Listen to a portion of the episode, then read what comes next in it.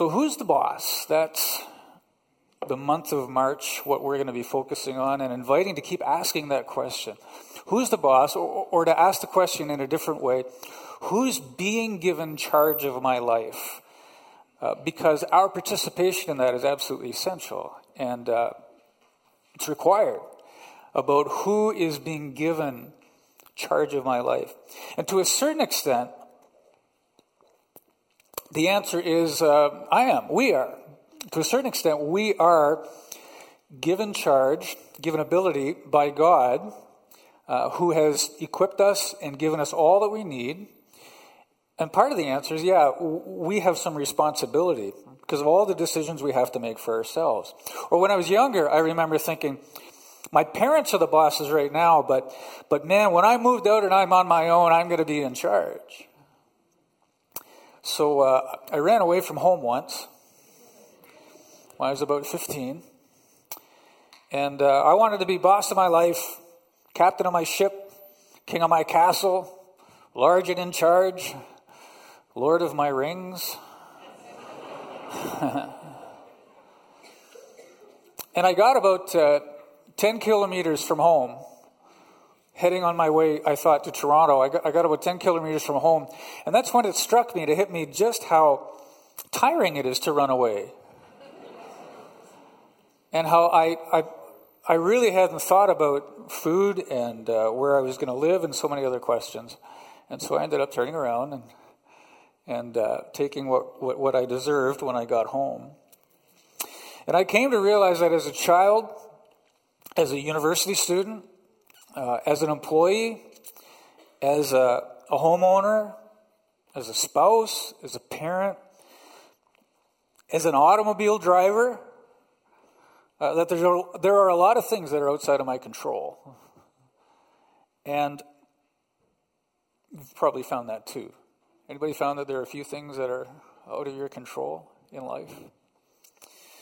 Uh, but there are still some things that we have some control over, at least to an extent. Uh, like how we spend our personal time or our discretionary time. I want to say thank you to uh, uh, to those people who, who, who submitted those running stories, and thanks so much to TJ and to uh, to Brooklyn uh, for communicating those to us. I was sitting in the back where I thought it was safe, and so I asked Siri.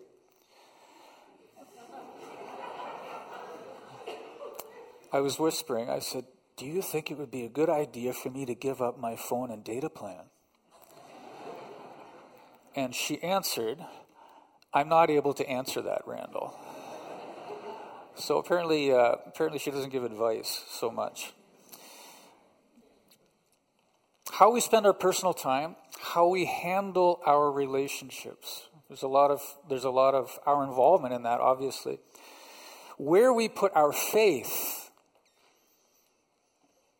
how we spend our money and what we do with our possessions. Those are some of the things that we do have a certain amount of control over. And we have a decision uh, day after day after day, we, we have decision about what am I going to do with these things? And am I ultimately going to be the one who holds on really tightly to them and don't let anyone, let alone God, have any say in what I do with what's been given to me. Uh, life is a gift, amen? Uh, these are the things that we're going to be looking at uh, over this month. And when war or natural disaster or sickness or whatever it may be take life earlier than we expect, uh, I'm reminded of how precious life is. And at that time, I'm reminded that the time that I do have is an opportunity for me to live life well. Amen? Uh, but the question then is begged, I, I would say, so what does living well look like? What does living well look like? Is it about making a big name for myself? Why, for me personally, I gave up on that one after university. Uh, is life about making as much money as I can? I got some friends that that's where they're at, but same for me. It's uh, it's kind of late in the ball game for that. Uh, is it about successfully staying quiet and keeping out of trouble? I think for a lot of people, that's that's kind of their mo. It's just I, I want to stay under the radar. I just want to I just want to go to work and I'll come back home and I'll huddle where I am and I don't want to bother anybody. I don't want anybody to bother me. Or is it about the survival of the grind?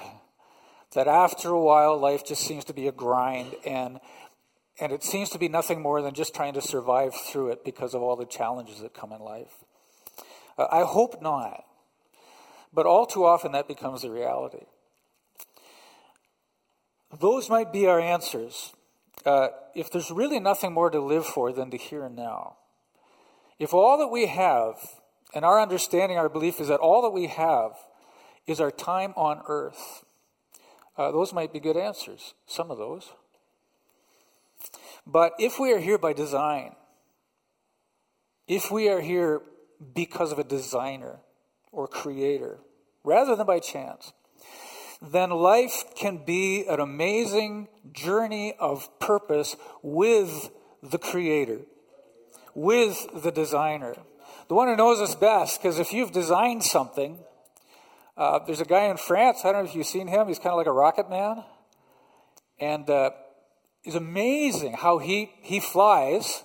Uh, like he's got wings on his back. I mean, they're stiff wings, mind you, but but he's got this contraption that he can lift off the ground and then he can fly. I think he was going a couple hundred kilometers an hour. Like he was he was booting. But he knows that invention better than anybody else does because he was he was the creator of it, the designer of it. And in the same way, Life, I believe, is intended to be a journey along with the one who is ultimately our designer. And then we can experience, through all kinds of circumstances, we can experience peace and hope and joy. Even sometimes when it's really hard. Even sometimes when it's really hard. This earth that we inhabit, uh, isn't it stunning? Uh, I would, I think, it, I think it'd be absolutely cool to be able to get up and see the Earth from that vantage point. My only problem is I'm afraid of heights, so it'd be a little bit of a problem having a heart attack on the way up. But the perfect alignment of this earth, the perfect alignment of the earth with the sun, with the moon, is just so perfect it's so aligned and in sync that I, I, I can't, I can't believe it didn't have a designer who loves what he created and everyone in it. And here we are on this gorgeous planet. We're given the opportunity, the Bible says in the first book of the Bible in Genesis, to populate it or to be fruitful and multiply and to be stewards of it. Uh, and a steward is, is basically just somebody who takes care of it. And so these weeks are, are about what we might call stewardship. Uh, how are we taking care of the things that God has put within our grasp and he's, he's given for us to take care of?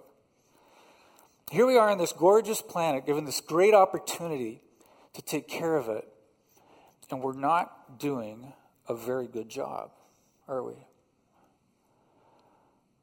Uh, I had no idea. I had no idea, and I, I feel a little foolish. I had no idea. I just learned in the past year. I didn't know it was legal for people to take boats out in the ocean and dump their garbage. I didn't know that. Anybody else not know that? Yeah, I had no idea. Now, there are certain things in certain places, apparently, there, there are marine rules, marine laws about that. But after having uh, gone through the series on Jonah and the big fish, right, and Nahum and, and the sequel of what happened to Nineveh uh, about 150 years later, and then I see these beautiful, incredible creations of God, these whales, absolutely majestic creatures who are dying and being found because they have, I've heard as many as 100 kilograms of plastic that they have ingested. And they have starved to death because they don't have the nutrients that they need to survive. And that's not acceptable. I mean, the, the, the dumping of plastic. I understand that would probably be illegal. But I think of this incredible earth that we are on, even the beauty of today. And we're not doing a great job of being stewards of, of all the things God has, has given to us. And I would say we need help. You know, I would say with all of the killing that goes on in the world, with all of the hatred that there is in, in, in the world, I'd say we need some help. I say we need outside intervention. And we see that help in Jesus. We see that hope in Jesus, whose birth and life and death and resurrection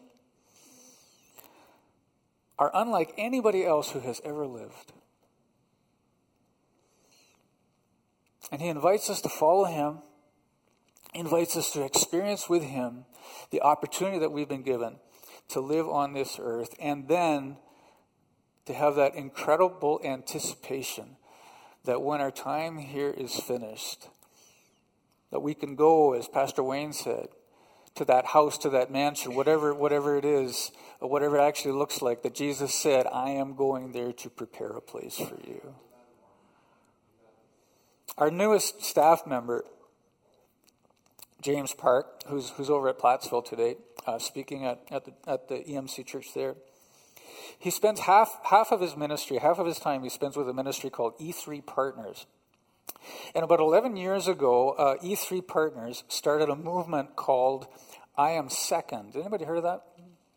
I Am Second. And it is, uh, it's, at, it's at iamsecond.com is, is where it is. And so many inspiring stories are told by the people of E3 Partners Ministry of people whose lives have been transformed by the love and the power of Jesus.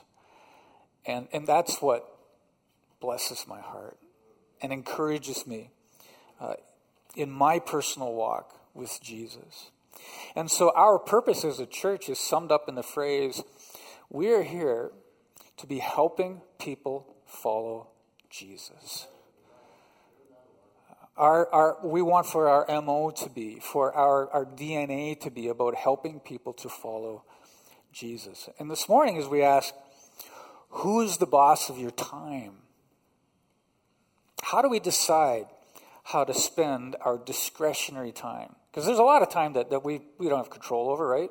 Uh, Got to go to work, got to go to school.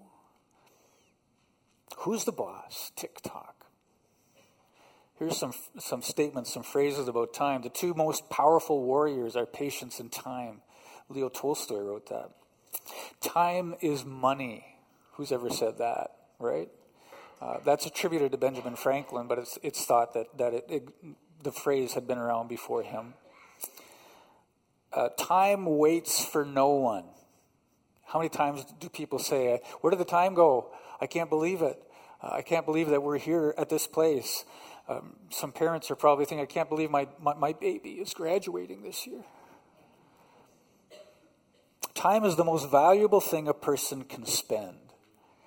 And time is the wisest counselor of all, were a couple of statements that were made by some Greek philosophers. Fun fact yesterday was February 29th, right? Leap year. And I learned that apparently the reason that we have that extra day every year is to keep in sync with the seasons. Otherwise, what I learned was we would currently be in July of 2021. That's how many leap years uh, there have been.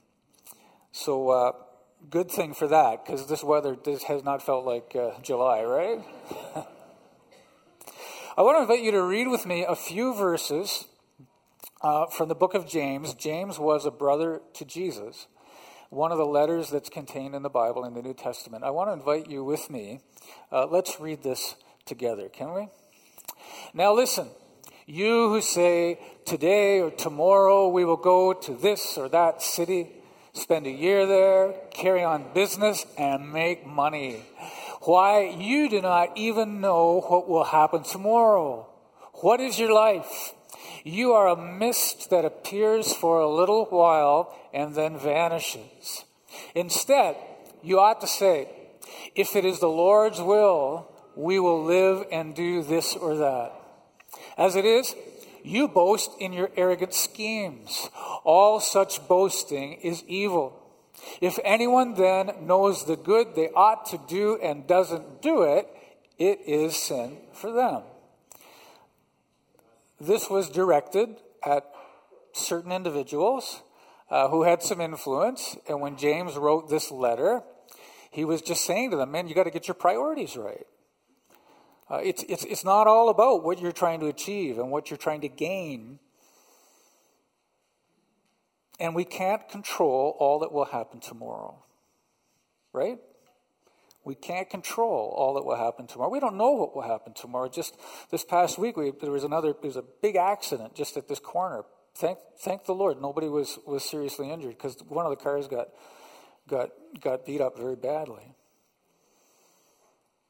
We have people to see, we have places to go, we have things to do, right? Uh, but we don't know what all will happen tomorrow.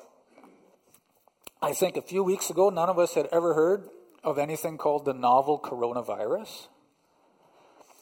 But now it's causing more and more anxiety across the world because it's spreading. Proverbs 27, verse 1 reads, Don't boast about tomorrow because you don't know what tomorrow will bring. Those are just sage, sage words. We can't control all that will happen tomorrow, but we can control where we put our faith ultimately. Uh, 2,000 years after Jesus and James, you know, the, the pace is way faster, the population is much higher, and the world is this incredible global village where we can communicate with people instantly all over the globe. But we all still have the same essential struggles. And those ultimate questions to answer. Uh, who, am I re- who am I really? Where did we really come from ultimately? And where am I going? I mean, we have those te- that temporally, but they're also the big order questions because we wonder is this all that there is? This time on earth, is this all that there is? And a, a few months ago, I had the privilege of, of visiting Stuart Schmidt, who passed away this morning, to visit him and Diana at home. And uh, as we talked about reality, he said two things that just they meant so much to me. He said, I'm not afraid to die. Isn't that great when people can talk about that? Um, I know it, it can be incredibly frightening. And he said, uh, I'm ready to go if that would be what God would allow. He said, I'm not afraid to die, and I'm ready. I'm ready to, uh, if it comes to that. We can't control what will happen tomorrow. We can control where we put our faith. And Jesus modeled where to prioritize our time. Because I want to keep coming back to, if, if we're about following Jesus, then I want to keep coming back to, so did Jesus have anything to say or to do related to whatever the situation that we can learn from? And I believe about the use of time, uh, it's good for followers of Jesus to say, to look at him and say, well, how did Jesus, how did you prioritize your time? And should I, should I learn from that and how I spend at least some of my time? And, and, and here's what I came away with as I was talking to the Lord about that this week. I asked, who did Jesus spend the most time with? And there were three main groups that came to mind. The first was people who are marginalized. Uh, Jesus was known as, as an exception from all the rabbis. He was an exception for all of the religious teachers, it seemed, that, that he spent time with people that others would ignore. He spent time with people that others would condemn. And so Jesus was called a drunkard and a glutton because he spent time with people He enjoyed life. He'd never sinned. But he spent time with people. And when the establishment looked at him and saw the things he was doing, he said, Yeah, you're just a glutton and a drunkard. And yet Jesus did so many mind boggling things while his time was here on earth. He would also spend time with, with what the religious leaders called sinners, tax collectors who were just abhorred uh, by, by the people of their day because they ripped people off, and prostitutes. The kinds of people that, that, that many of us would say, you know, they don't look like me, they don't sound like me, I'm just going to kind of avoid them. But they were the people that Jesus went to, and those are the people who were drawn to Jesus. Because they knew that Jesus would speak truth to them, but he wouldn't judge them in the sense that he would condemn them. And I think it's really important for us to remember that often, often people use that phrase, no judgment, don't judge me. Uh, but the reality is, we're judging people all the time, right? Because we have to analyze and we have to discern. But what we do with the knowledge that we have is what's really important. How we handle it, what we say to people, how we say it to people. So Jesus, Jesus could say to somebody, like he did with a person caught in adultery, he said, Go and stop sinning. Go and sin no more. But he did that after he had intervened because the religious leaders had said, We want to stone this woman. And Jesus actually came and stood up for her. And then, when everybody left, he said, All right, go and sin no more. Uh, it would have rocked her world, wouldn't it? It would have rocked her world. So Jesus spent time with those who were marginalized, and he spent time with those that he was purposely investing in to model the message to succeeding generations. His disciples. He spent loads of time with his disciples in the three years that he was here. And then when he left, he said, All power has been given to me, and in my name, in the name of the Father and the Son and the Holy Spirit, he said, You go and you make disciples. You follow my lead. Those were the final words of Jesus. That the pivotal thing for us as followers of Jesus is that we will be engaged in making disciples. God does that transformation in the heart, and then we say, Lord, how can I help out? How can I help? And how can I continue to be discipled in my life?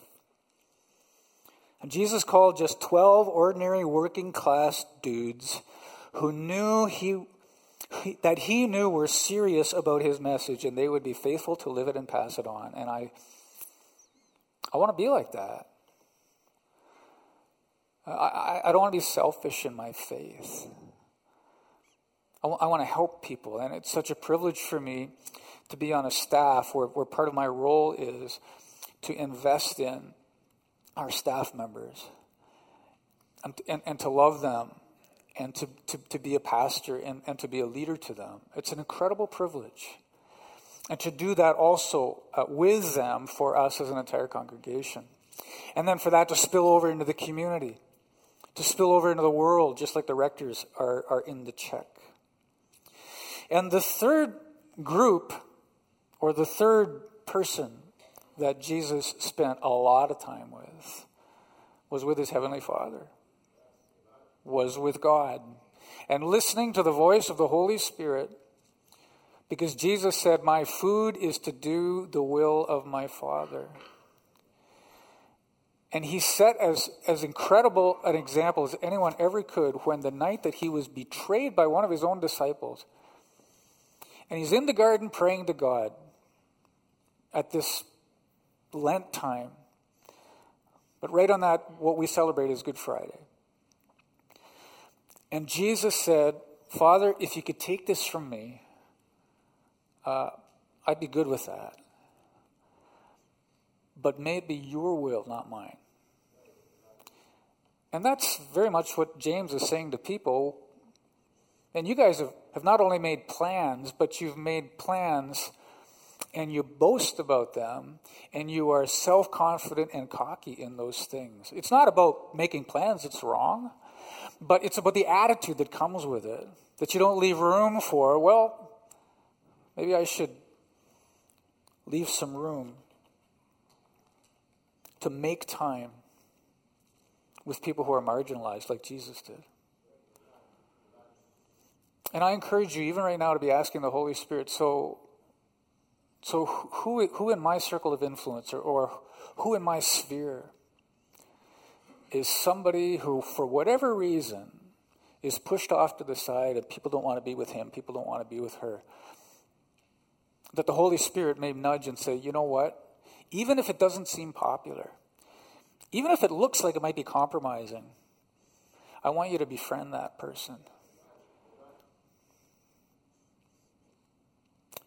Because there are so many people who I read about, and they're young and they're, near, they're in the obituaries.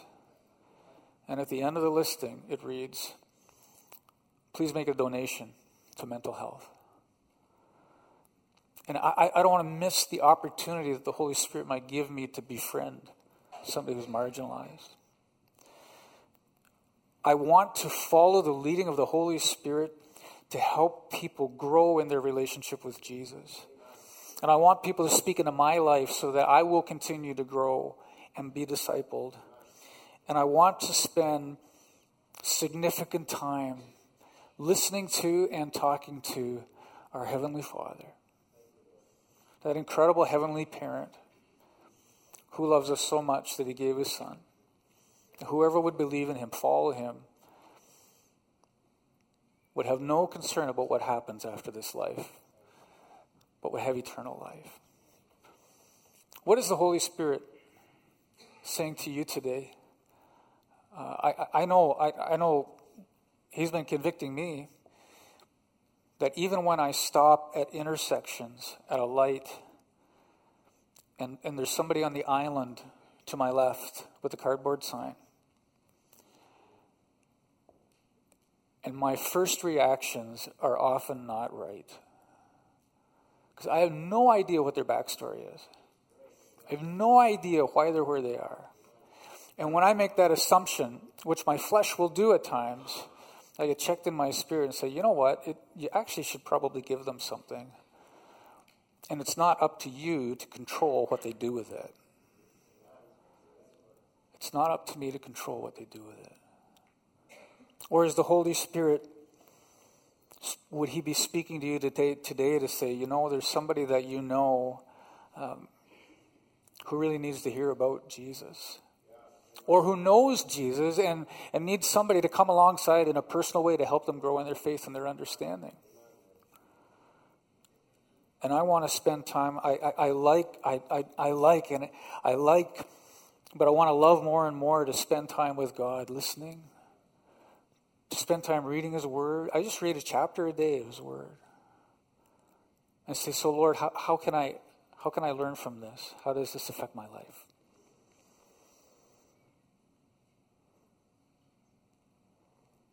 May you and I may you and I be able to let to let go of ultimately controlling our time. Amen? That, that we have to to a certain extent.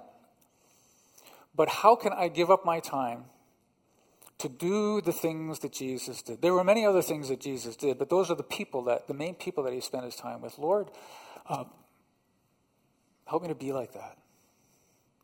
Help me to be like that. I'm going to invite um, Shmai. I'm going to invite you and the students to come. I'm going to pray as you come. And uh, bless you as you sing again. Thank you so much for coming. And uh, come on up while I pray.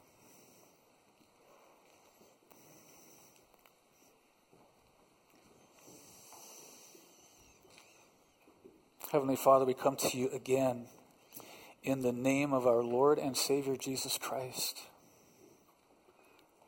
We sang about He's not in the grave, but Lord, we recognize that you are risen from the dead we recognize there is nobody like you. we recognize, as Jesus himself declared, I am the way, I'm the truth, I'm the life. And Jesus said, Come to me if you're burdened. Come to me if life is stressing you. And spiritually sit at my feet. Oh Lord, I, I, I need to do that more and more. In order that, Lord, help me to be a good disciple maker. And Lord, for anyone who's here today, again, who feels I've got so little to offer, we, we speak against that in the name of Jesus because it's a lie. It's a lie about value and self worth that is not anchored in Jesus, that is not anchored in hope, that is not anchored in you, Lord. And oh God, I, I, I so pray for freedom from that in the name of Jesus. A recognition that you have made what you made and it was good and it was very good. And you want to inhabit those precious people that you created with, with the Holy Spirit to completely, completely blow our minds and change our lives for good. So thank you even now for speaking as you do, speaking as you will about how we can spend our time intentionally and in a way that honors and glorifies you. Lord, I thank you again for these, these wonderful students and their director and their two teachers who are singing with them. And Lord, as they, as they sing a closing song, um, sing through them, I pray. Because what a beautiful, beautiful sound that they make. And I, I have no doubt you love it. In Jesus' name, amen.